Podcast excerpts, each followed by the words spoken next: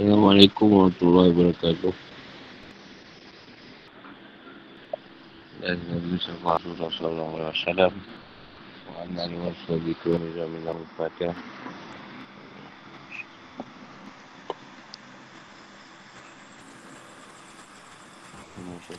Bismillahirrahmanirrahim.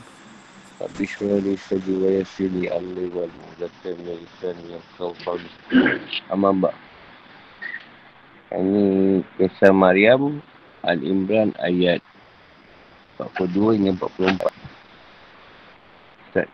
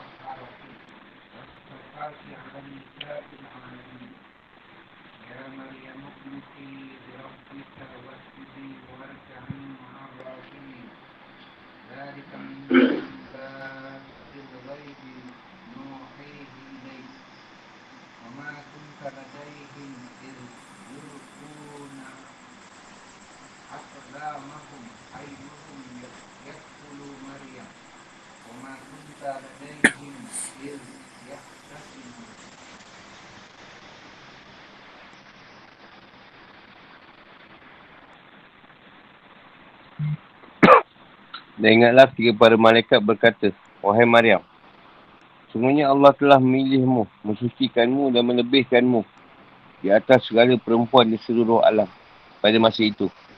Wahai Maryam, taatilah Tuhanmu, sujud dan rokoklah bersama orang-orang yang rokok. Itulah sebahagian dari berita-berita gaib yang kami wahyukan kepadamu, Muhammad. Padahal kau tidak bersama mereka ketika mereka melemparkan pena mereka, iaitu untuk mengundi siapa di antara mereka yang akan memelihara Maryam. Dan kau pun tidak bersama mereka ketika mereka bertengkar. Imran empat puluh dua empat puluh empat.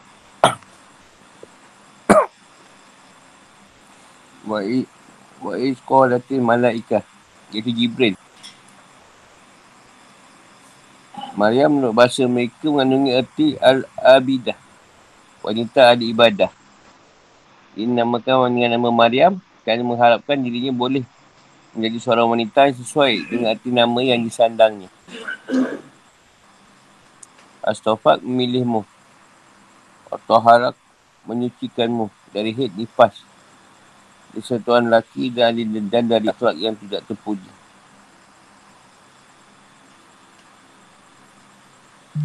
Wastafak dan Nisa il-Alami. Undi kamu atau manusia yang semasa denganmu. Al-Istifah pemilihan. Pemilihan pertama adalah terima dirinya sebagai wanita yang dikhususkan untuk beribadah dan berkhidmat di Baitul Maqdis. Sebelum tu tak pernah ada perempuan yang berkhidmat Baitul Maqdis ni. Sedangkan Al-Istifah yang kedua adalah melahirkan seorang putera yang akan menjadi Nabi tanpa melalui persetubuhan dengan laki-laki. Hal ini berarti bahawa dirinya memang dipersiapkan untuk menge- untuk me, apa ni mengemban mengemban bahasa dia menanggung eh itulah tu guru menanggung dia sebut mengemban kan orang ingat berkemban menanggung dia menerima tugas tu. Hal itu juga mengandungi kesaksian bahawa ia terlepas dari apa yang dituduhkan oleh kaum Yahudi kepada dirinya. Al-Qunut artinya adalah ketaatan dan ketundukan. Orang Yahudi bersujudlah. Maksudnya merendahkan diri. Wal-Raki'in, ma'al-Raki'in. Solatlah bersama orang yang solat. Maksudkan dari sujud dan rokok. Di sini adalah nilai yang terkandung dalamnya berupa tawaduk dan khusyuk dan beribadah. Dalam sujud dan rokok ni masuk tawaduk, merendahkan diri kepada Allah subhanahu wa taala. Wahyu adalah memberitahukan sesuatu yang samar pada orang yang diberi wahyu. Kata wahyu dalam Quran memiliki beberapa makna. ada bererti yang disampaikan oleh malaikat Jibril kepada para Nabi. Seperti yang terdapat ayat ini. Juga seperti yang terdapat ayat, ayat Nuhihil ilaihim. Yang kami berikan wahyu kepada mereka. Ada bererti ilham. Seperti yang terdapat dalam surah Al-Qasas ayat tujuh. Auhaina ilal Umma Musa. Ummi Musa. Dan kami ilham kepada ibu Musa.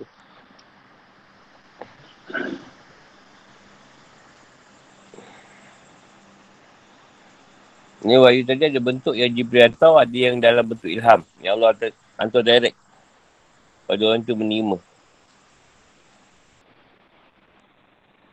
Anak bika auhailaha. Kerana sungguhnya Tuhanmu telah merintahkan yang sedemikian itu kepadanya. Dan ada yang bererti pemberian isyarat seperti yang terdapat dalam surah Maryam.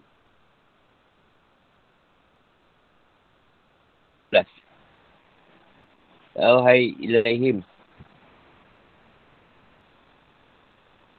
Asad Raya beri isyarat. Tak ada hit dengan nifas. Ha, tu je. Kelebihan dia. Dia tak ada nifas dengan hit. Suci. Macam orang lelaki. Sebab duduk kat biara. Dekat ni. Masjid Al-Aqsa. Jadi kalau dia ada berkaitan dengan period ke, boleh jadi tempat tu jadi tak suci. Adik Maryam, anak kau insyaAllah juga ada. Selalu-selalu orang kena ada hit. Ada period. Lepas period baru baru ni.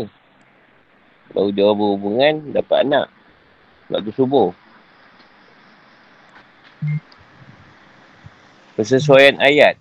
Setelah Allah subhanahu wa taala menyebut tentang kisah kelahiran Nabi Yahya alaihissalam dari seorang ayah yang sudah lanjut usia, Nabi Zakaria, dan dari seorang ibu yang mandul, dan hal ini merupakan sebuah kejadian yang berada di luar kebiasaan. Miracle lah, ajaib, keajaiban Allah. Maka Allah subhanahu wa taala mengiringinya dengan kisah tentang kelahiran Nabi Isa alaihissalam yang tanpa ayah. Hal ini merupakan sesuatu yang lebih aneh dari kisah yang pertama. Tujuan penyebutan kisah ini adalah menyangkal pandangan orang Nasrani yang menyatakan bahawa Nabi Isa alaihissalam adalah Tuhan.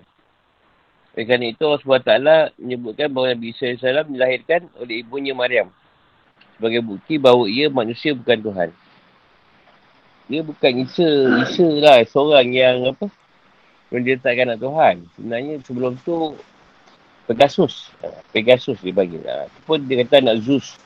Tak Tuhan juga. Itu zaman, zaman Greek tu.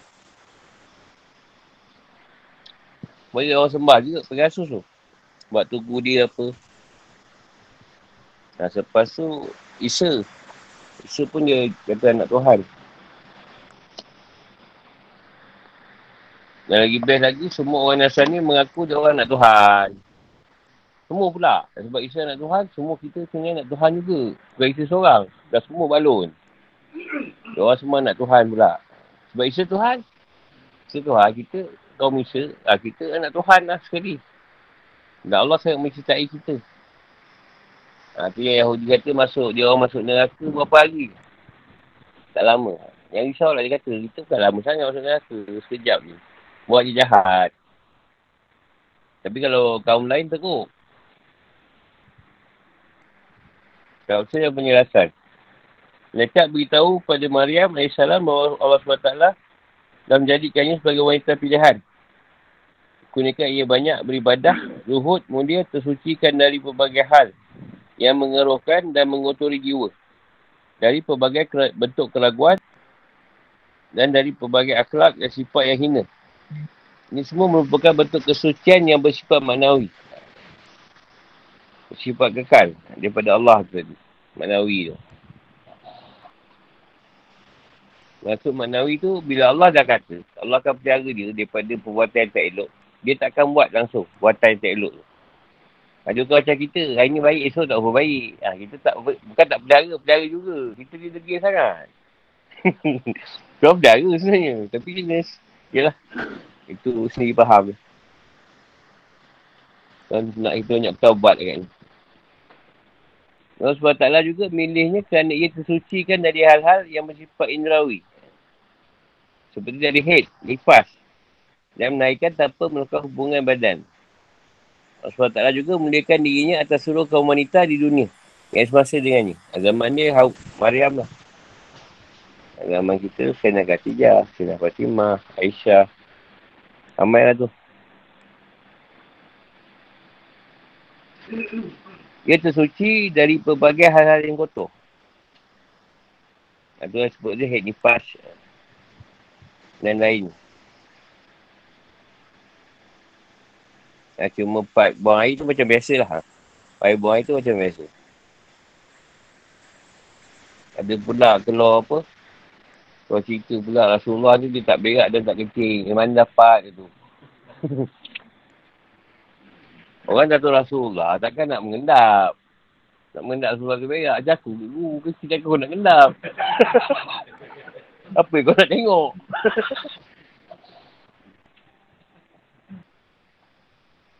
Hal ini dialami juga oleh Sayyidah, Sayyidah Fatimah Al-Zahra yang tak pernah mengalami haid.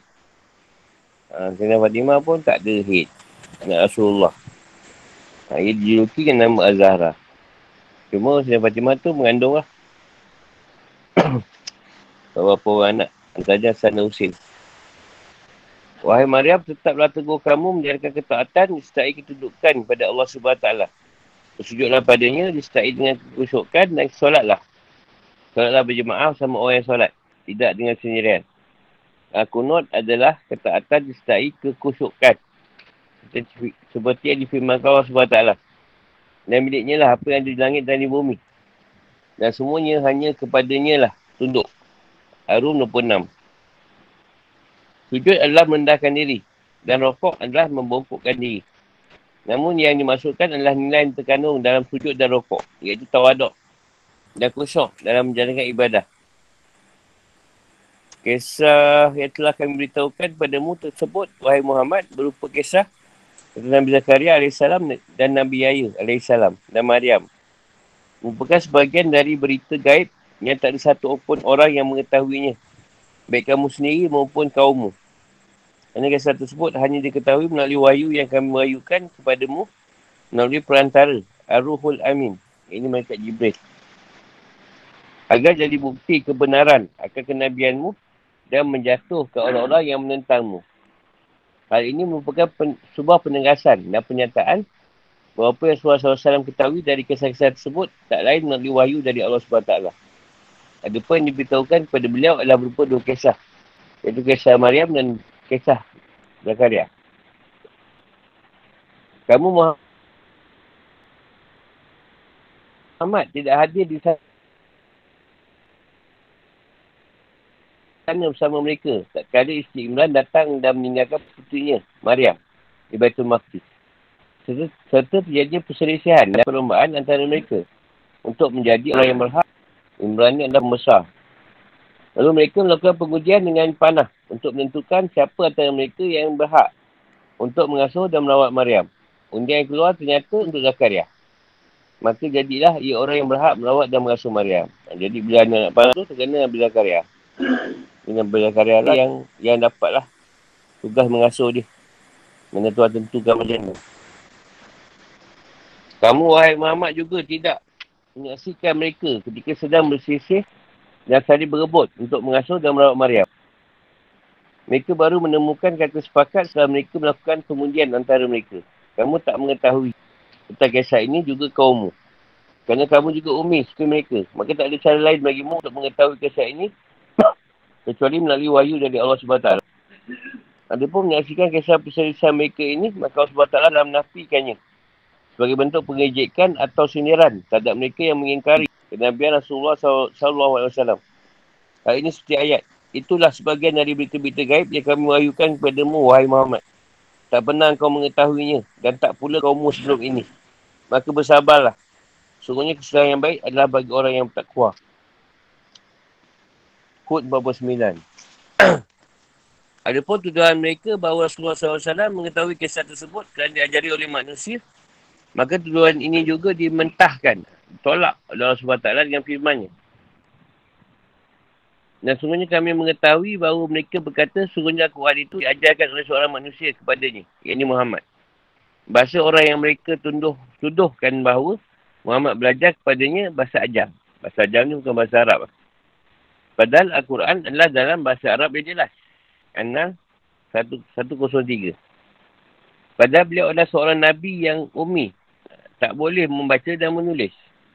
Ayat ini sama dengan ayat yang disebutkan setelah ayat tentang kisah Nabi Nuh alaihissalam. Itulah sebagian dari berita-berita gaib yang kami wahyukan kepadamu Muhammad. Tak pernah engkau mengetahuinya. Dan tak pula kaummu sebelum ini. Maka bersabarlah.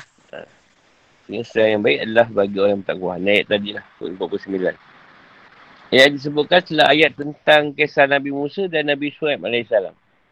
Dan kau, wahai Muhammad, tak berada di sebelah barat. Lembah suci Tuah. Ketika kami menyampaikan perintah kepada Musa dan kau tidak pula termasuk orang-orang yang menyaksikan. Al-Qasas empat puluh empat.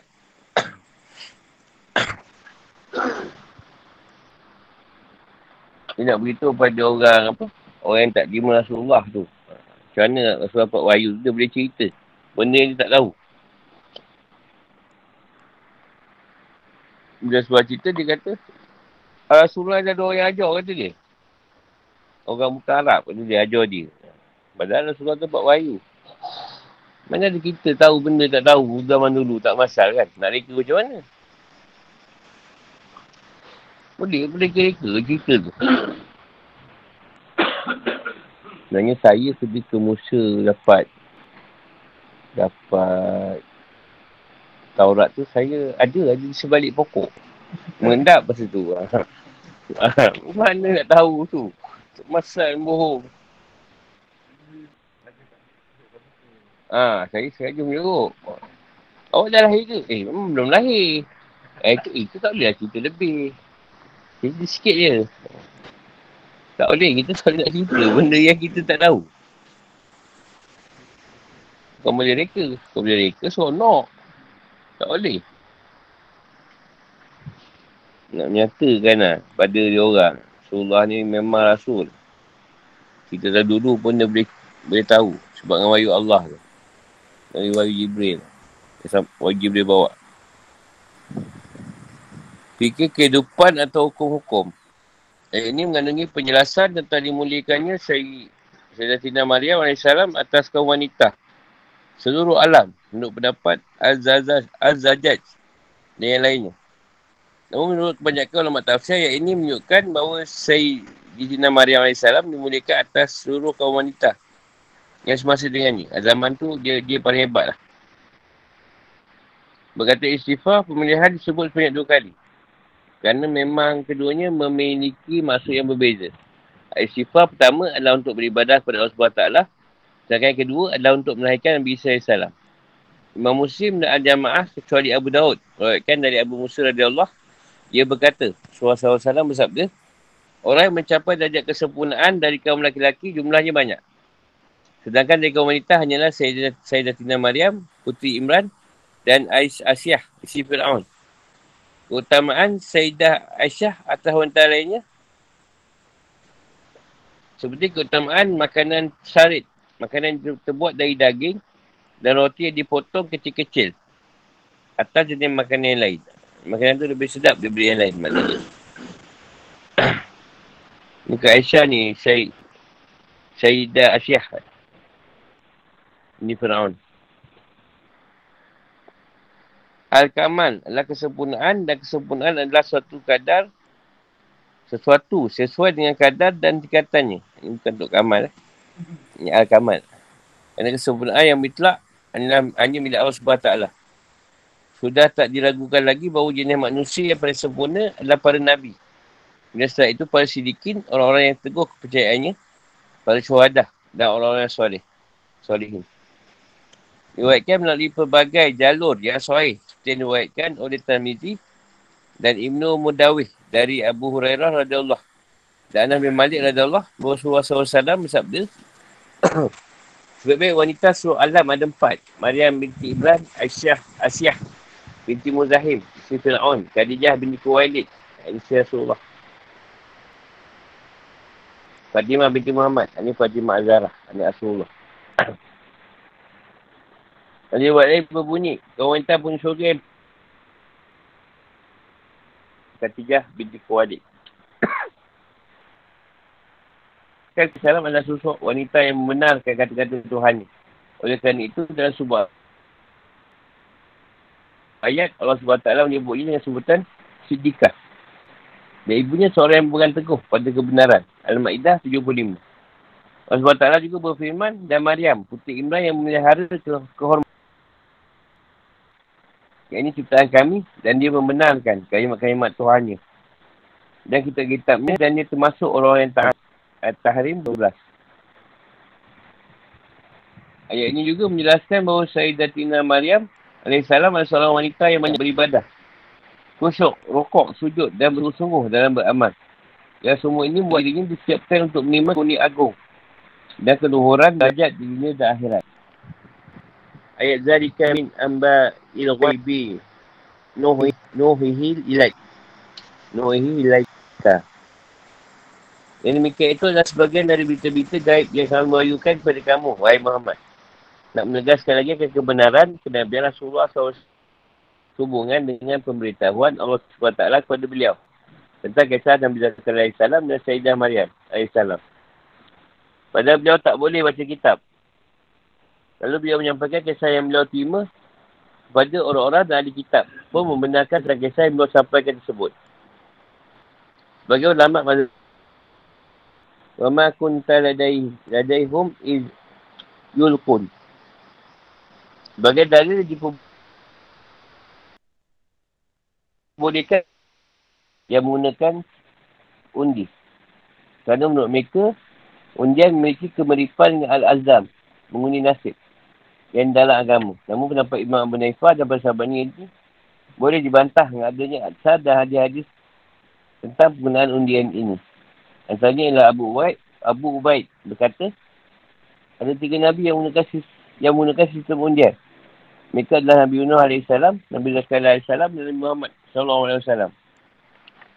Abu Hurairah radhiyallahu anhu meriwayatkan bahawa Rasulullah sallallahu alaihi wasallam bersabda, seandainya manusia tahu apa terdapat dalam azan dan barisan pertama dalam solat berjemaah, kemudian mereka tak boleh menemukan cara untuk mendapatkannya kecuali harus dengan cara diundi. Maka mereka pasti akan melakukan pengundian tersebut.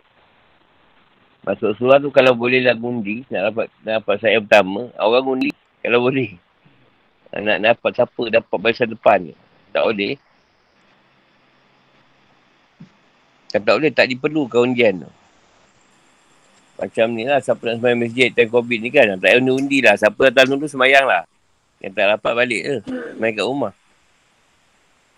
Ayat ini juga menjelaskan bahawa Ka'alah, yang ini bibi dari ibu atau mak saudara dari ibu, adalah orang yang lebih berhak untuk mengasuh dan merawat seorang anak dibanding kerabat dekat yang lain. Dan sebuah hadis sebutkan bahawa ketika jadi perselisihan tentang siapa yang berhak mengasuh dan merawat puteri Sayyidina Hamzah yang bernama Amatullah, maka Rasulullah sallallahu alaihi wasallam memutuskan bahawa pengasuhan dan perawatannya diserahkan pada Ja'far. Kerana si Ja'far adalah Ka'alah Amatullah. Imam Bukhari, Muslim dan Tirmizi meriwayatkan dari Al-Bara bahawa Rasulullah sallallahu alaihi wasallam bersabda, Ka'alah, yang ini mak saudara dari ibu, kedudukannya seperti ibu kandung. Dia adik-beradik perempuan ibu kita. Ha, macam tu lah. Adik-beradik bapak, adik-beradik perempuan pada ibu kita. Sama ada akak ibu kita atau adik pada ibu kita. Nabi, Nabi Zakaria alaihissalam berkata pada para penita Baitul Maqdis, biarkan saya yang mengasuh Maryam. Kerana Ka'alahnya adalah istriku. Namun mereka menolaknya. Lalu beliau nak melakukan pengundian dengan pena yang mereka gunakan untuk menulis Taurat.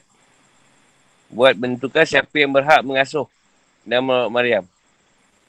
Lalu undian yang keluar terjatuh untuk Nabi Zakaria alaihissalam. Lalu dia pun berhak mengasuh dan men- merawat Maryam. Lalu bagaimana, bagaimana pengundian tersebut berlangsung? Tak kali isteri Imran, ibu kandung Sayyidina Maryam, menazarkan janin yang ada dalam kandungannya untuk berkhidmat di Haikal. Haikal tu tempat tempat Mehrab.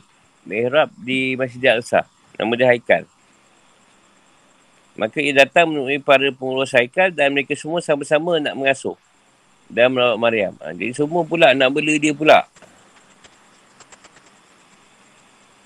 Lalu mereka putuskan untuk melakukan pengundian. Dan ternyata Nabi Zakaria alaihissalam berhak. Yang berhak mengasuh dan merawat Maryam. Dan Nabi Zakaria alaihissalam pun mengasuh, merawat dan menanggung Maryam seperti yang difirmankan oleh Allah subhanahu wa taala. Dan Allah menjadikan Zakaria pemeliharanya. Al-Imran tujuh belas. Bagi ulama' berkata hikmah kenapa Allah subhanahu wa taala tak menyebut seorang wanita pun dalam Al-Quran dengan namanya. Kecuali hanya Maryam adalah kerana hal ini merupakan sebuah isyarat yang tersembunyi sebagai bantahan terhadap pendapat kaum Nasrani yang mengatakan bahawa Maryam adalah isterinya. Kerana orang besar biasanya merasa tak bantah menyebutkan nama isterinya dan dapat orang-orang. Juga agar Isa alaihissalam dinisbahkan kepada Maryam kerana ia tak memiliki ayah. Oleh kerana itu dalam ayat selanjutnya Allah subhanahu wa taala berfirman namanya Al-Masih, Isa putera Maryam, putera Maryam. Al-Imran empat puluh lima. Itu yang kalau kita nak ngubah orang, orang tanya kita. Ni nak binkan mak ke binkan ayah? Sebenarnya, siapa ada ayah? Kalau buat rawatan, binkan ayah. Orang pun ambil cerita Isa. Isa ni memang tak ada ayah. Ada mak je. Jadi, dia ambil cerita Isa tu, binkan ibu. Itu diguna masa takin. Kata takin dia sebut bin, binti mak kan. Dia ambil cerita Isa tu. Saya, Nabi Isa. Ambil bapak lah.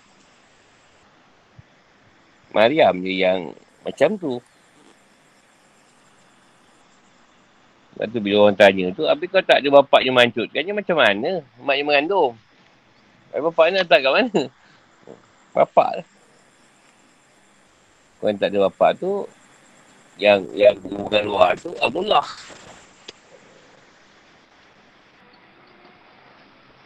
Ayat ni lebih nak beritahu pada Nasrani tu yang Maryam tu bukan isteri Tuhan. Dan Isa tu bukan anak Tuhan. Ha, tu lebih terang lah hikmah dia. Ayat tu.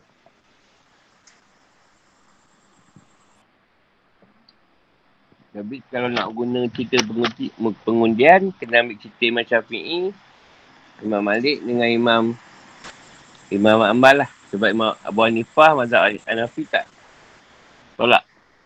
Cerita pengundian tak boleh guna. Mazhab lain boleh. Tiga mazhab boleh, satu mazhab tolak. Ha.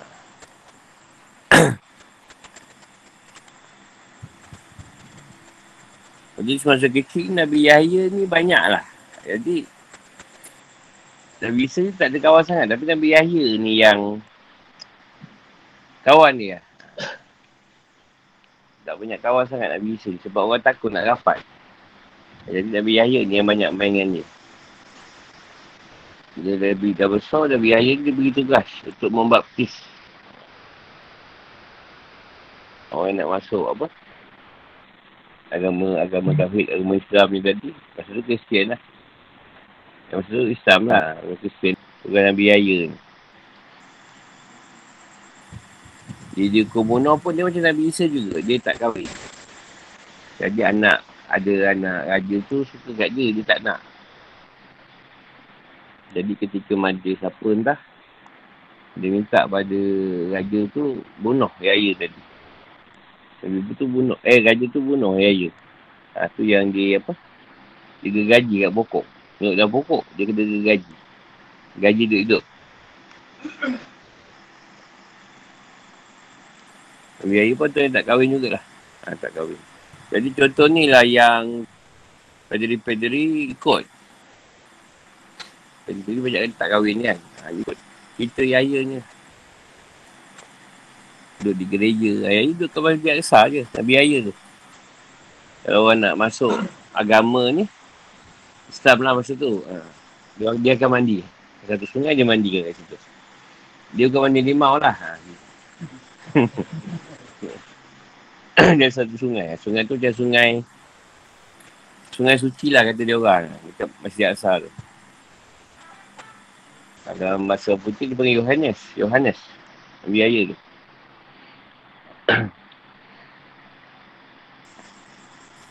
Jadi masalah dulu. Di Masjid Al-Aqsa dulu. Raja sistem dia lain.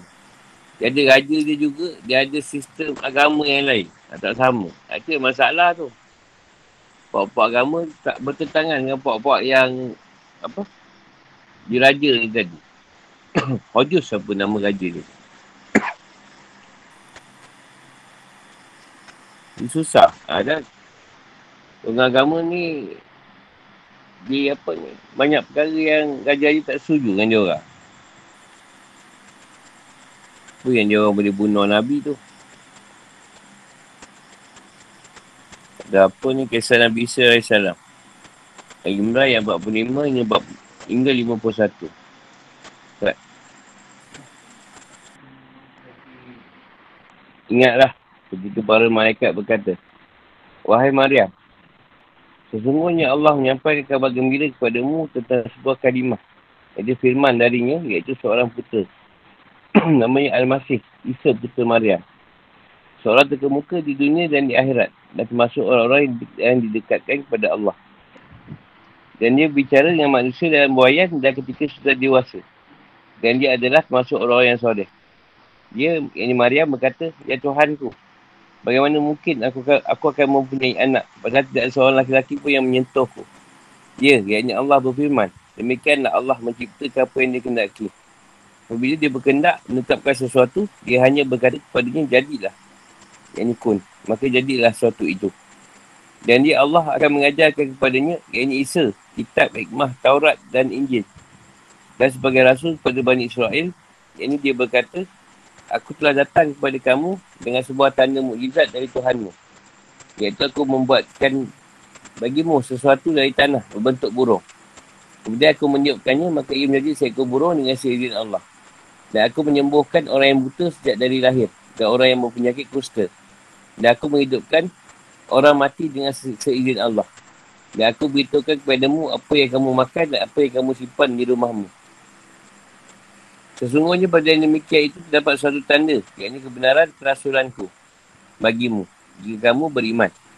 Dan sebagai seorang yang datang sebelumku, dan agar aku menghalalkan bagi kamu sebagian yang telah diharamkan untukmu. Dan aku datang kepadamu dengan membawa suatu tanda mukjizat dari Tuhanmu. Kerana itu bertakwalah kepada Allah dan taatlah kepadaku. Sesungguhnya Allah itu Tuhanku dan Tuhanmu. Kerana itu sembahlah dia. Inilah jalan yang lurus. Al-Imran empat puluh lima hingga lima puluh satu.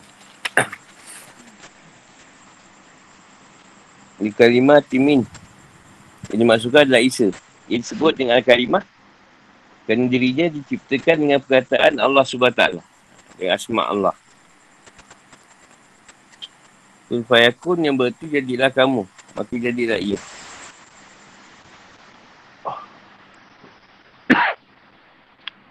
Al-Masih, sebuah kata dari bahasa Ibrani yang telah diarabkan dan dimasukkan ke dalam bahasa Arab. Asalnya adalah Masihah. Kerana Nabi Isa alaihissalam diusap dengan keberkatan atau dengan minyak yang digunakan untuk mengusap pada Nabi. Yang disebut memiliki bau yang harum. Dengan kata Isa ada sebutan Arab untuk kata Ibrani. Wajihah, orang yang memiliki kemuliaan dan kedudukan baik di dunia maupun di akhirat. Di dunia, di dunia berupa kenabian, akhirat berupa syafaat dan darjah yang tinggi. Wa minal muqarrabin, orang yang dekatkan kepada Allah subhanahu wa taala. Fil mahdi, tempat meletakkan bayi ketika menyusu. Wa kahlah atau al-kahlu, dia seorang lelaki dewasa yang telah mencapai usia empat puluh tahun ke atas. Qada, wadai, menghendaki suatu. Alkitab, diajari menulis. Wal hikmah, ilmu yang manfaat, iaitu ilmu yang menjadikan seorang memahami secara mendalam hukum-hukum dan rahsia-rahsianya. Wa Taurat, kitab Nabi Musa. Injil, kitab Nabi Isa yang dibagikan kepadanya. Al-Kalku adalah membentuk dan membuat dalam bentuk tertentu. Bukan Al-Insya dan Al-Iktirah, yang ini menciptakan sejak pertama. Kahaitah, seperti bentuk burung. Akmah, orang buta sejak lahir. Wal-Abros, Wal-Abros penyakit kusta. Iaitu belang-belang putih pada kulit dan dianggap suatu pertanda yang tak baik. Bismillah, kendak Allah subhanahu wa taala. Sesuai ayat, setelah menyebutkan kisah Nabi Zakaria alaihissalam dan Nabi Yahya alaihissalam, yang keduanya merupakan kerabat dekat Nabi Isa alaihissalam. Kita kisah ibu Nabi alaihissalam, Isa alaihissalam, Bonda Maryam. Maka untuk menyesuaikannya, maka selanjutnya Allah subhanahu wa taala menyebutkan tentang kisah Nabi Isa alaihissalam dan kisah kelahirannya.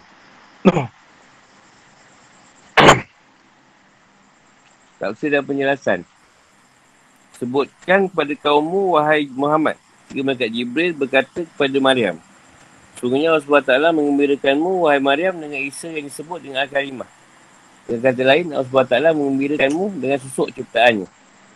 Ayat ini sebagai satu, sebagai sebuah penegasan bahawa penciptaan Isa tidak secara wajar seperti umumnya manusia yang lain, sehingga ia memang berhak untuk menerima sebutan ini. Meskipun begitu, pada kenyataannya seluruh makhluk diciptakan dengan firman Allah subhanahu wa taala, yakni kul fayakun. Saya sebutkan setelah kisah penciptaan Isa. Bila dia hendak menetapkan sesuatu, maka dia hanya berkata kepadanya, jadilah. Maka jadilah sesuatu itu.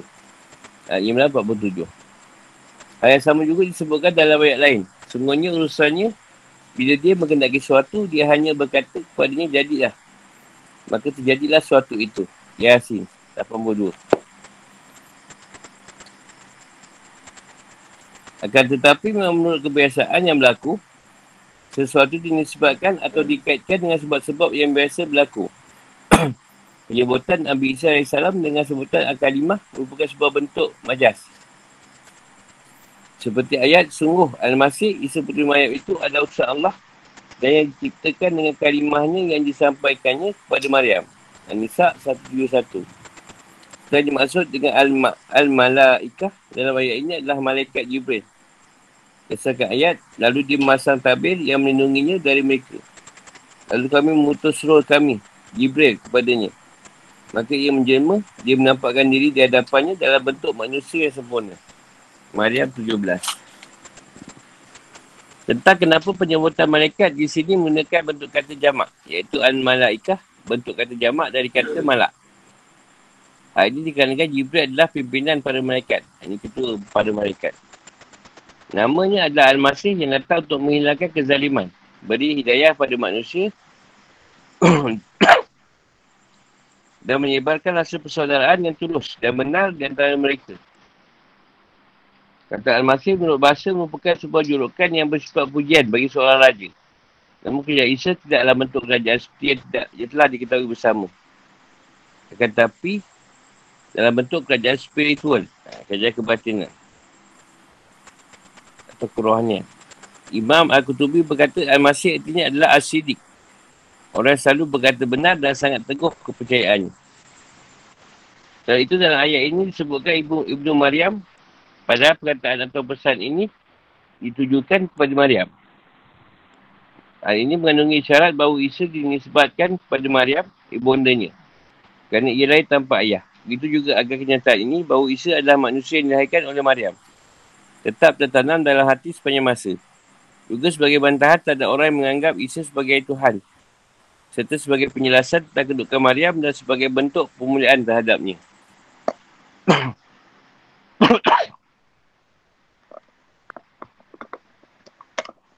Al-Masih Isa bin Maryam adalah orang yang terkemuka yang memiliki kehormatan baik di dunia kerana ia memiliki kedudukan mulia di, di mata para pengikutnya dan bagi orang mukmin, dan di akhirat dengan kedudukannya yang tinggi di antara umat manusia yang lain.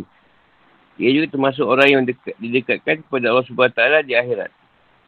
Al-Masih juga memiliki keistimewaan, keistimewaan lainnya berupa kemampuan berbicara kepada orang-orang tak kala dirinya masih bayi, serta kemampuan berbicara dengan baik dan logik ketika ia sudah dewasa. Hal ini mengisyaratkan bahawa ia kelak akan menjadi sosok laki-laki yang sempurna. Ibn Abbas radhiyallahu anhu berkata, kemampuan bicara yang dimiliki oleh Nabi Isa alaihi salam masa ia masih bayi hanya sebentar saja, iaitu hanya hanya mampu mengucapkan kata-kata seperti yang dikisahkan oleh Allah subhanahu wa taala kepada kita. Dan setelah itu, ia tak mampu untuk bicara lagi sehingga mencapai usia anak biasa bicara.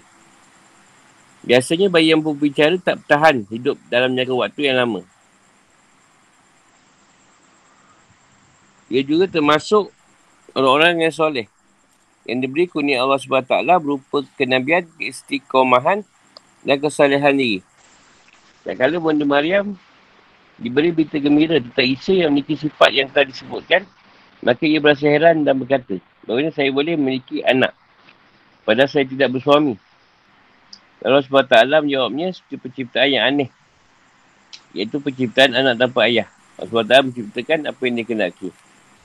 Allah subhanahu wa taala menciptakan langit dan bumi, menciptakan Adam dari tanah tanpa ayah dan ibu serta menciptakan seluruh makhluk yang ada tanpa melalui sebab atau cara yang boleh dicerna.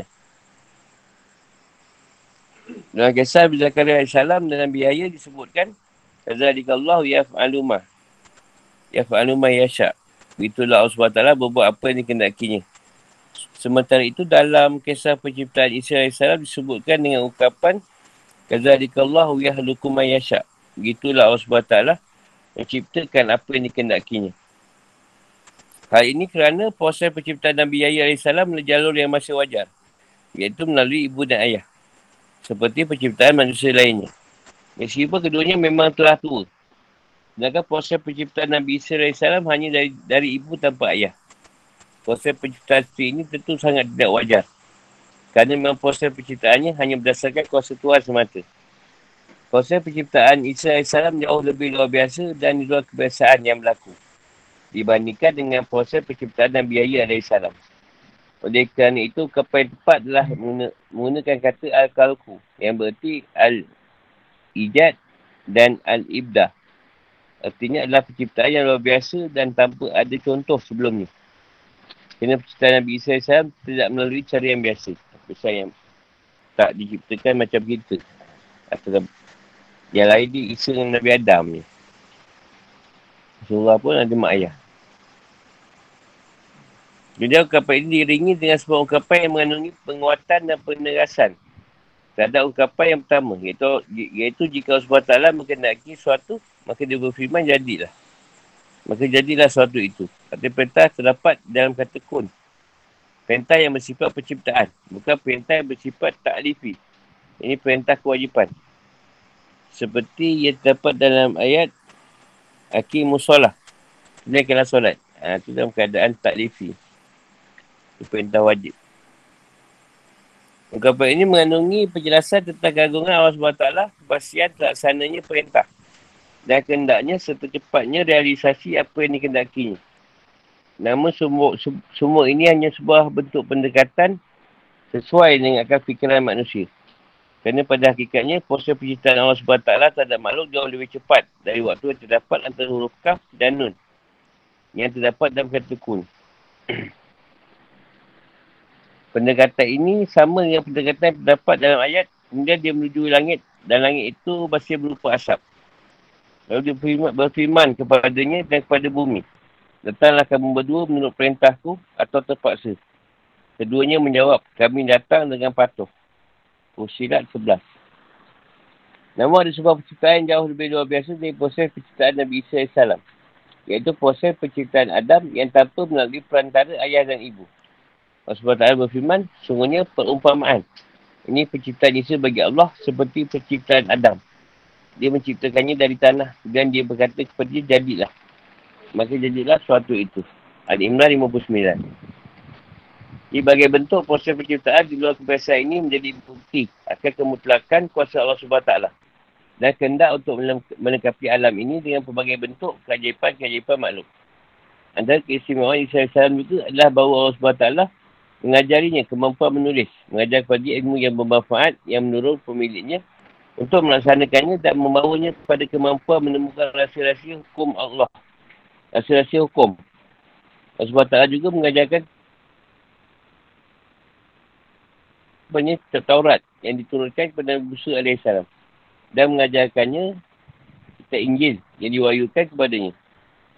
Ia juga seorang rasul diutus kepada kaum Israel yang adalah satu, ia memiliki kemampuan membentuk dari tanah sesuatu yang mirip dengan bentuk seekor burung, lalu ia meniupnya. Lalu tajat Allah dan kuasa Allah subhanahu wa taala tidak atas perintah dan kuasa Nabi Isa sendiri, kerana ia juga seorang makhluk yang tidak mungkin memiliki kemampuan tersebut. Maka bentuk tersebut menjadi seekor burung, betul. Asal tak lihat, dia buat-buatkan macam burung, dia tiup hidup pula burung tu. Ya Allah.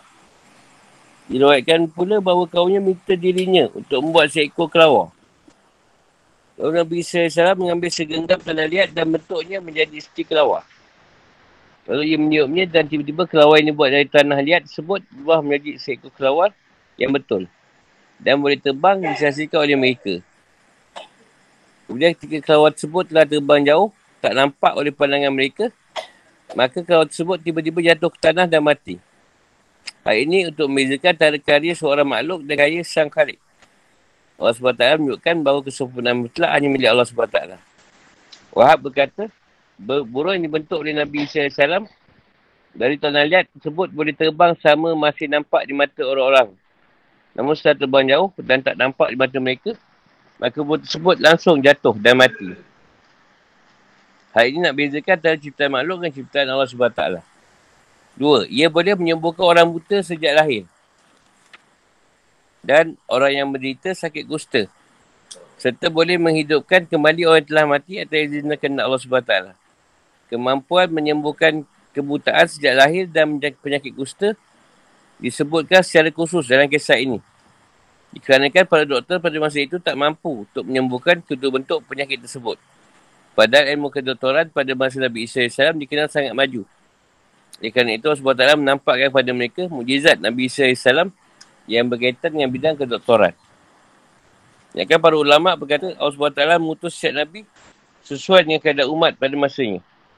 Pada masa Nabi Musa alaihissalam, suatu yang marak di Mesir adalah tentang dunia sihir, sehingga para penyihir di kala itu memiliki kedudukan khusus di mata mereka. Oleh kerana itu, Allah subhanahu wa taala mengutus Nabi Musa alaihissalam dan diperkuat dengan bentuk mukjizat yang membuat setiap mata yang memandang terbelalak kagum, dan membuat setiap penyihir berasa heran dan seolah tak percaya. Kemudian ketika mereka sedar bahawa mukjizat Nabi Musa alaihissalam tersebut memang berasal dari Allah subhanahu wa taala, maka mereka pun beriman dan berubah menjadi para hamba Allah subhanahu wa taala yang saleh. Sedangkan pada masa Nabi Isa alaihissalam, suatu yang berkembang kali itu adalah dunia kedoktoran dan ilmu alam. Oleh kerana Nabi Isa alaihissalam hidup di zamannya, para doktor dan para pakar ilmu alam, maka Allah subhanahu wa taala mengutusnya dengan dibekali mukjizat yang tak ada seorang pun boleh memiliki dan melakukannya, kecuali orang yang dikuatkan dengan mukjizat dari sisi zat yang menurunkan syariat. Dari mana ada seorang doktor yang mampu menghidupkan benda yang mati, atau mampu mengubati kebutaan sejak lahir dan penyakit kusta, atau mampu membangkitkan orang yang telah mati dari kuburnya. Nabi sallallahu alaihi wasallam mampu menghidupkan kembali sahabatnya yang bernama Azar, mampu menghidupkan kembali putera seorang lelaki tua dan putera Al-Ashir. Mereka semua boleh hidup kembali dan memiliki keturunan. Nabi sallallahu alaihi wasallam juga mampu menunjukkan Sabin Nuh, tapi tak lama. Sesaat setelah ia hidup, ia kembali mati. Begitu juga Nabi Muhammad sallallahu alaihi wasallam, beliau diutus sebuah zaman dan di tengah-tengah para sastrawan dan penyair terkemuka. Lalu beliau datang kepada mereka dengan bawa sebuah kitab suci dari Allah subhanahu wa taala, yang seandainya seluruh jin dan manusia berkumpul dan bersepakat untuk membuat yang semisal dengan kitab yang beliau bawa, atau hanya sepuluh surah, atau hanya satu surah saja yang semisal dengan surah yang terdapat dalam kitab yang beliau bawa tersebut, maka mereka takkan mampu melakukannya, sekalipun sebahagian mereka menjadi pembantu bagi sebahagian yang lain. Hal ini tak lain dikarenakan perkataan Allah subhanahu wa taala tidak akan sedikit pun memiliki kemiripan dengan perkataan makhluk. Tiga, Nabi sallallahu alaihi wasallam juga memiliki kemampuan mengetahui apa yang mereka makan dan apa yang mereka simpan di rumah-rumah mereka untuk persediaan masa yang akan datang. Perbezaan penyampaian berita-berita gaib antara seorang Nabi dan para peramal adalah berita-berita gaib yang disampaikan oleh seorang Nabi adalah berasal dari Allah subhanahu wa taala tanpa mengandalkan sesuatu yang lain. Sedangkan para peramal mendapatkan berita-berita gaib yang mereka sampaikan melalui pelbagai cara tipu muslihat, serta dengan cara menggunakan pelbagai bentuk medium yang boleh, yang boleh membawa mereka mengetahuinya, seperti bintang-bintang, jin dan sebagai manusia. Sungguhnya semua mukjizat yang saya miliki menjadi bukti yang pasti akan kebenaran kerasulanku, jika memang kalian adalah orang-orang yang membenarkan ayat-ayat Allah subhanahu wa taala yang begitu mengagumkan. Dan jika kalian memang mengakui akan keesaannya dan kuasanya sempurna dan mutlak atas segala sesuatu.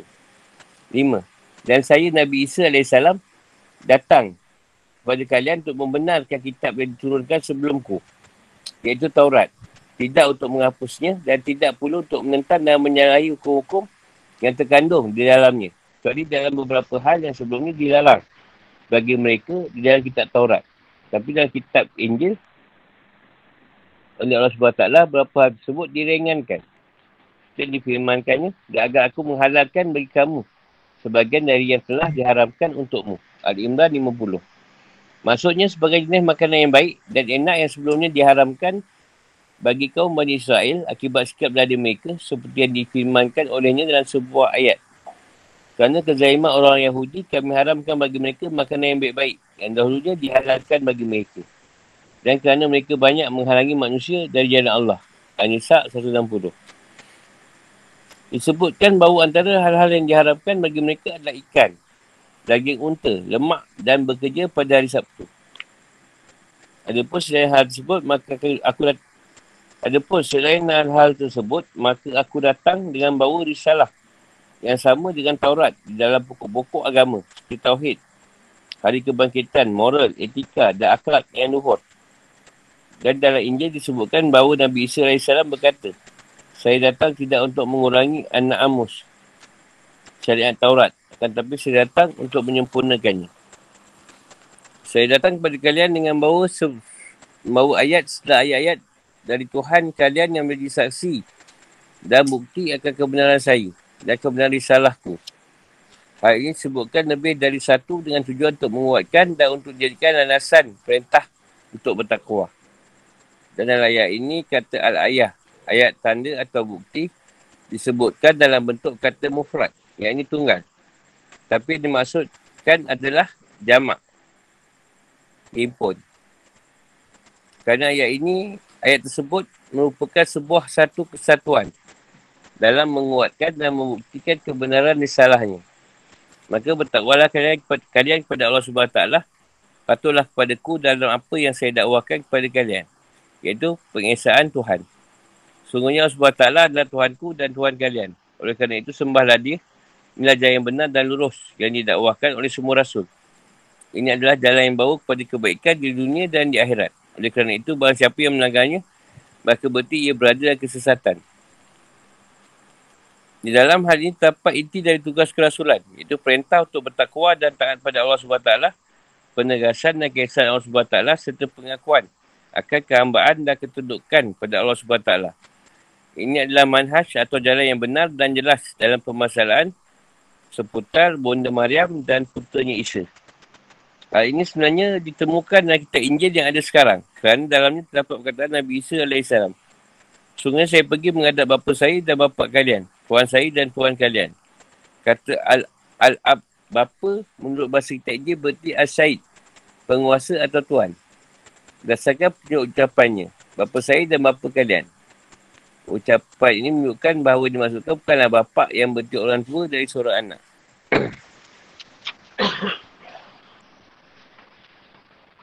Kehidupan atau hukum-hukum. Ayat ini menjelaskan tentang sebuah berita gembira yang disampaikan oleh malaikat kepada Bunda Maryam alaihissalam, iaitu bahawa akan lahirkan darinya seorang putera yang agung dan memiliki perkara yang besar. Wujud putera tersebut adalah dengan kata dari Allah subhanahu wa taala, iaitu kun fayakun, jadilah, maka jadilah ia. Nama putera tersebut adalah Al-Masih. Ia akan menjadi orang yang terkenal yang diketahui oleh setiap mukmin di dunia ini. Memiliki kedudukan dan darjat tinggi di mata Allah subhanahu wa taala. Allah subhanahu wa taala memberinya wahyu berupa syariat dan akan menurunkan kepadanya sebuah kitab suci dan hikmah. Di akhirat juga ia memiliki kedudukan yang tinggi. Ia didirikan Allah subhanahu wa taala untuk memberikan syafaat pada orang yang memang telah diizinkan kepadanya oleh Allah subhanahu wa taala untuk beri syafaat.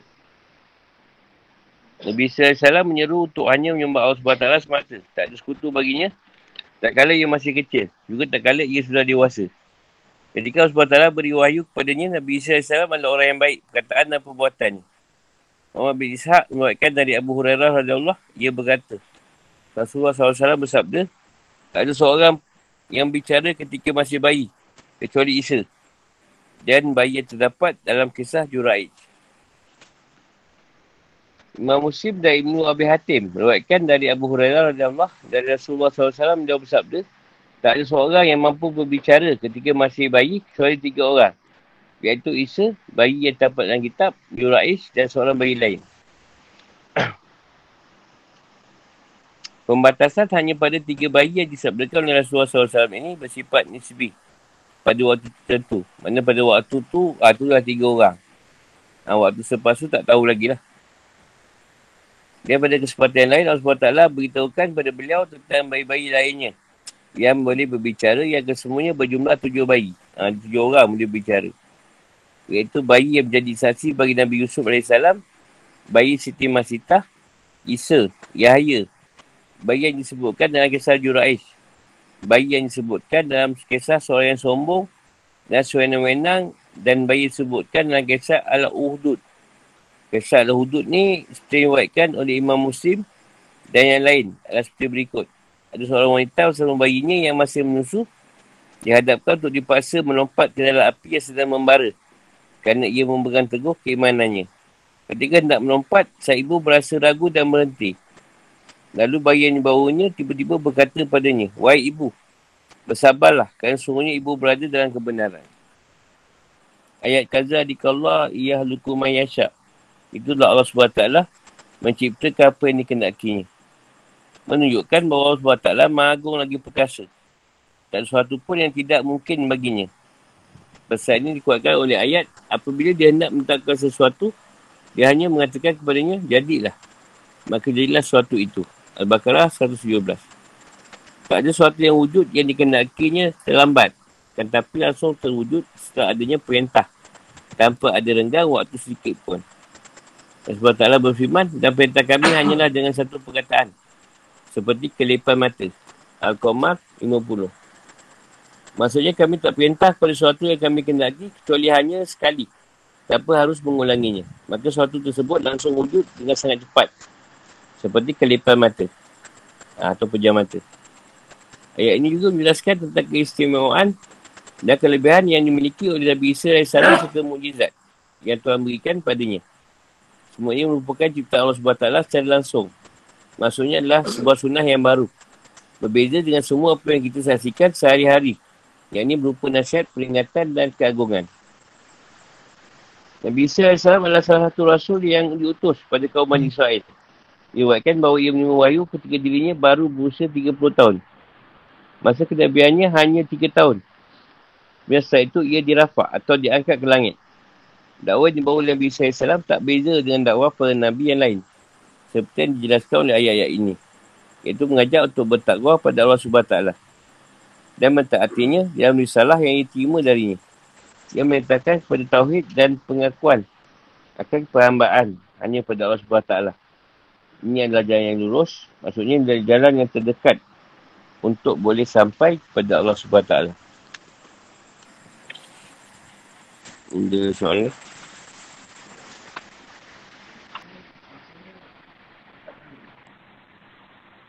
Apa Allah mengajarkan apa? Mengajarkan kepadanya Alkitab, Hikmah, Taurat dan Injil. Haa, dia ajarkan Taurat dulu. Dia sebelum umur dia tiga puluh, dia, dia, dia ajarkan Taurat. Haa, yang dapat wahyu tu umur tiga puluh. Haa, dia dapat wahyu pun tak lama, tiga tahun je. Dia ajarkan Taurat. Sebab Taurat yang ada tu banyak jadi pusing-pusing. Dia tulis. Itu yang bila Nabi Isa betulkan cerita Taurat tu, dia orang marah. Haa, tu nak dibunuh lah tu. Dia orang marah. Nabi Isa cakap yang betul.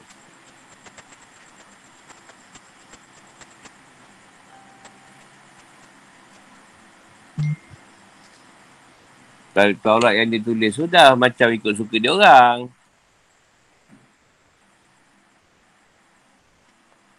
Macam Nabi Isa dia bukan merintah dengan macam macam Nabi lain. Macam Nabi Sulaiman ke Nabi Daud. Tak, dia perintah secara spiritual lah, secara batin. Pada batin-batin. Betulkan kebatinan orang. Lalu dia tak ada kerajaan yang ni. Kerajaan dia di alam batin. Yang pada kebatinan. Di masa tu zaman banyak banyak cerita sakit. Zaman kedoktoran, ilmu alam. Nanti yang Nabi Isa diutus dengan cerita perubatan tu.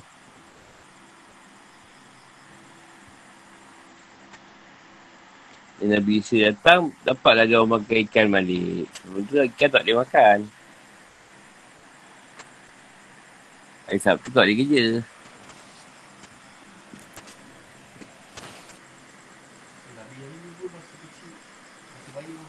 Ha. Tujuh orang. Tapi bercakapnya sekejap je lah. Nak cerita sesuatu tu, kontak dia lah. Dia kata kalau ada bayi yang boleh cakap daripada kecil, umur tak lama. Ha, kalau ada bayi tu bercakap, bercakap kan. Tak lama hidup dia. Hmm. Namanya pula datang tak nasihat. Nasihatkanlah saya. Benda pelik kan.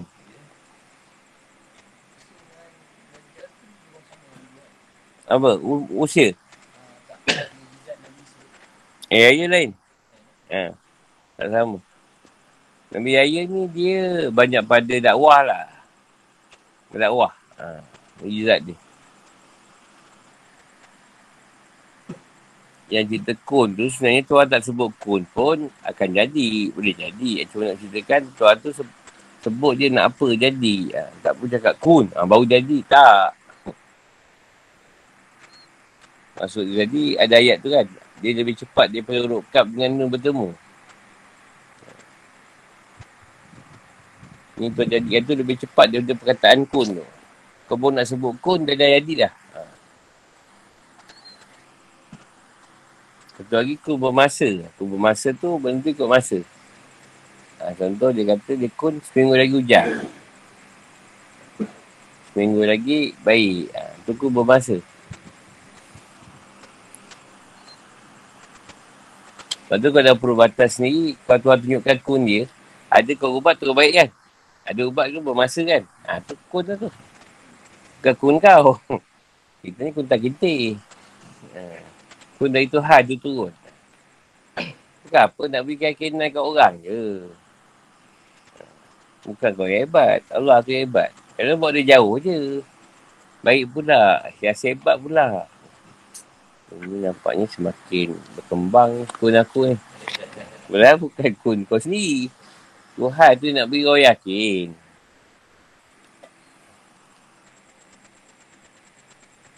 Jadi dengan sebab Nabi Isa banyak rubuk orang. Jadi banyak orang yang ikut dia. Yang sebab baik tadi. Yang ikut. Ikut Nabi Isa dia. Pengikut dia. Banyak yang baik. Itu juga sekarang. Yang kau ubatkan baik, ikut kau. Boleh tak saya belajar? Boleh kurang je lah.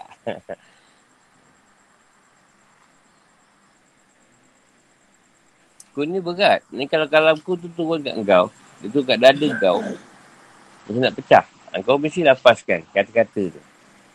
Kalau tak kau kau simpan, boleh pecah dada kau. Maksud soalan ni? Nasrani tu. Nasrani tu pun Israel juga. Uh, Nasrani ni dia belah... Bunyamin ke apa? Dia saya. Daripada dua belas Nabi Yaakob tu. dua belas Nabi Yaakob tu. Salah satu Nasrani tu. Ha, turun pada Nasrani tu. Najran tu. Ha, dia daripada salah satu Nabi Yaakob juga. Dia daripada Israel juga. Haa. Ha. Dia daripada dua belas tu, dia macam-macam. Keluar, dua belas suku. Haa. Yahudi lah, Nasrani lah. Ha, tapi tetap dalam Bani Israel disebut anak-anak Yaakob. Israel tu kan Yaakob. Ha, jadi, pada kena Yaakob lah. Israel tu sebenarnya Nabi Yaakob. Ha, asal Nabi Yaakob, Nabi Yaakob bukan kena Israel. Nabi Yaakob kan anak Ishak. Ishak tu anak Ibrahim. Tapi sebab dia orang gelar pada Yaakob ni Israel, keluarlah keturunan Bani Israel tu. Hmm, dia orang gelar Yaakob tu Israel. Daripada Israel ni lah, Yaakob ni tadi keluar Yahudi, keluar bangsa Nasrani. Ha, cuma yang belah Ismail dia satu bangsa, Arab. Yang beza. Ha, Ismail tak ada bangsa lain, Arab saja.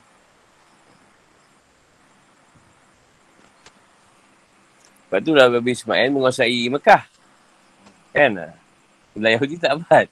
Sebab dia dah belah Masjid Al-Aqsa ni.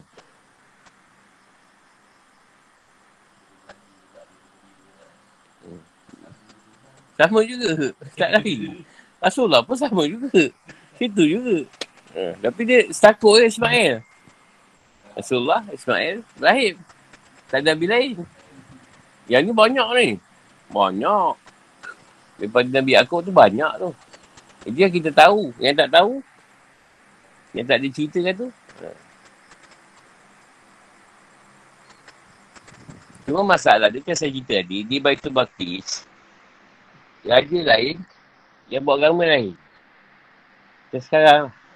Ha, tu dia masalah. Bila yang mimpi agama tadi, buat satu fatwa ke apa, daripada Tuhan, yang raja tak sesuai kan dia.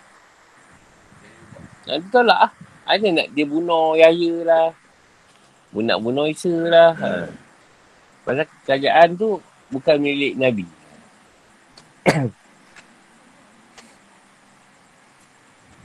Nabi Yahya tu dibunuh sebab dia tolak. Tolakkan cerita perempuan tadi. Ha, nak orang dengan dia tu. Bukan pasal apa pun. Dan sebab tadi dia tu tadi, bukan Yahya dibunuh. Zakaria pun dibunuh. Hari yang sama juga. Dua beranak kena bunuh. Hari yang sama. Mungkin Tuhan pun tak nak Zakaria sedih kan. Zakaria dah nak nunggu Yahya tu lama. Lepas tu lah, kena bunuh lah tu. Awal sekali je. Jadi tak ada rasa sedih sangat.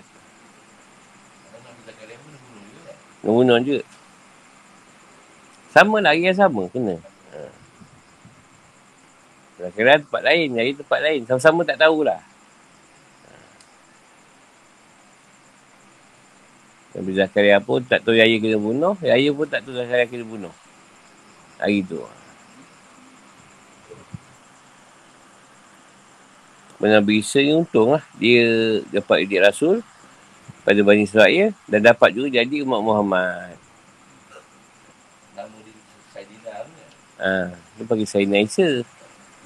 Haa. Kita baca Quran ni Nabi Isa lagi lah. Haa. Sebab dia bukan Nabi lagi. Dia orang biasa je. Dan dia tak bawa lah cerita Injil. Dia bawa cerita Quran. Ha, dia bawa cerita Quran. Tak bawa cerita Injil. Dia solat macam biasa. Baca orang isteri solat. Umat Muhammad.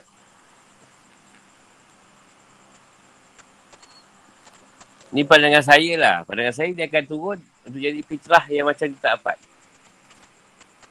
Dia akan dapat balik apa yang dia tak dapat tu. Contoh dulu tak ada bapak. Ha, kalau dia keluar balik, dia akan sempurnakan balik apa yang tak dapat masa zaman jadi Nabi. Dia akan ada bapa, ada isteri, ada anak-anak. Ini macam tu. Dia mesti lah. Disempurnakan. Umat Muhammad, disempurnakan. Ha, itu pandangan saya lah. Bukan pandangan orang, tiba-tiba turun, tiba-tiba muncul, ada je wujud. Ha, tapi Allah tu beradil pada saya. Keadilan Allah, dulu kau tak dapat. Kau tak dapat bapak. Ha, ni kau akan dapat bapak. Kau akan lahir sempurna. Macam Rasulullah tu. Ha, dulu kau dapat kahwin, tak ada anak, keturunan. Ha, ni kau ada isteri, ada anak. Dia akan ada semua tu. Tuan bagi dia balik. Pulangkan balik. Apa dia tak dapat. Dulu dia susah payah. Masa dia Rasul. Sekarang tak bersusah payah sangat. Ha, dia tak susah payah. Susah payah juga tapi tak ada susah payah macam dulu. Ha. Mungkin ada kerandaan. Ada kehidupan macam biasa, normal. Ni macam mana nak kesan ni? Dia turun bagai manusia biasa. Muka pun lain. Muka-muka dah kacuk-kacuk Arab. Ha, kacuk Yahudi pun ada kat tu. Tapi soal sebut. Muka dia macam sahabat. Soal sebut nama sahabat tu. Muka dia seperti saya lupa nama tu. Dia sahabat tu soal sebut. Ha, muka dia macam tu. Gisa tu. Apa? Ha, itu lah. Masalahnya soal sebut tu tak top sangat. Ha. Duk salah cari. Ha, esok dia nak keluar, dia keluar lah. Masalah pun.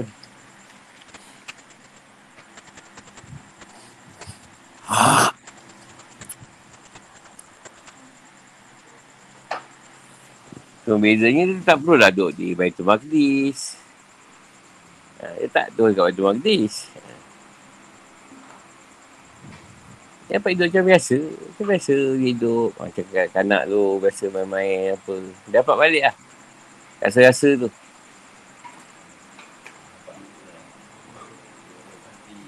Mungkin dia mancing juga. Ha.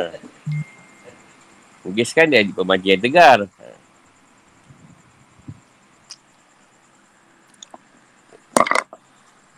Kalau nak keluar kat mana? Kat Arab ke kat mana ke? Wallahualam.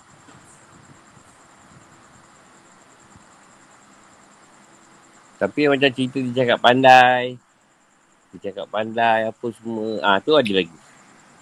Tempat tu ada lagi. Lagi tanya. Sampai situ tu. Yang tanya.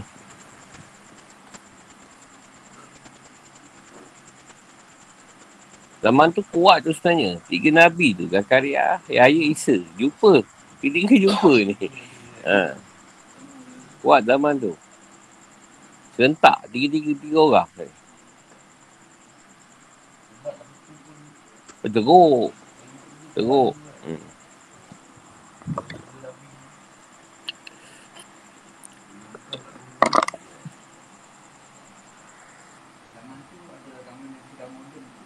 Haa. Dia kat kedoktoran. Banyak kajian masa tu. Macam sekarang lah sama je.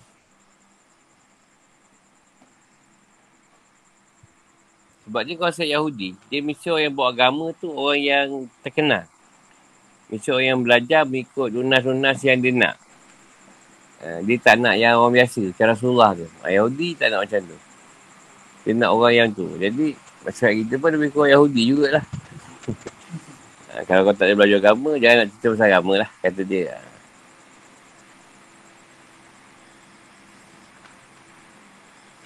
Masa zaman tu pun yang nombor satu di dalam agama tu ketua dia Imran. Zakaria nombor dua. Pembantu. Bantu pada Imran. Ha, jadi bila is- Yahya apa ni Maryam ni lahir, oh orang semua pemimpin. Ha, bila Yahya ni lahir tak berapa sangat. Yahya tu lahir tak berapa. Ha. Bila Maryam ni lahir pemimpin dia orang. Macam kita imam punya ni. Anak, anak imam. Imran tu kadang-kadang dia pembantu je. Macam pembantu dia lah. Isa ni cucu pada Imran ni kan? Ah, cucu. Anak saudara kepada Nabi Zakaria. Eh, tak? Cucu. Jadi, Yahya tu pak saudara Nabi Isa. Ha. Ah, Maryam tu anak imam dia. Ha. Dah diimpak. Diimpak pula bahasa. Dah dinazar kan? Untuk Baitul Maqdis. Masjid Al-Aqsa. Ha, tu dia pergi Haikal tu. Mehrab dia. Haikal sampai sekarang ada. Masjid Al-Zahra. Di satu tempat dekat Mehrab tu, kita boleh turun ke bawah. Ha, Maryam duduk bawah tu. Dalam tu. Tapi sekarang saya, saya ingat jadi makam ni ya. Makan ada makam, satu makam. Makam Isa kat situ. Makam Isa rasanya. Tak silap lah. Sebab saya tak boleh nak kompon. Sebab saya pergi banyak secara suri. Ha, saya tak boleh confirm. Kalau boleh zahir pun boleh confirm. Betul tempat tu tak. Ha. Dia untung di Masjid Al-Aqsa tu, makam Nabi tu banyak. Dia tak jauh-jauh pergi. Dari situ dah berapa banyak makam Nabi tu. Ibrahim dia jauh sikit. Ibrahim dia keluar kawasan.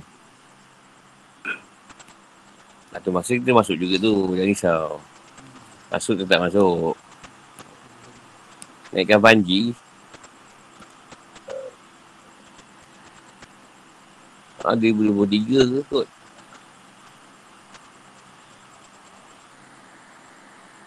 Dah berapa soalan ni? Soalan yang tak apa. Kita sampai situ dulu. InsyaAllah sambung esok. Assalamualaikum.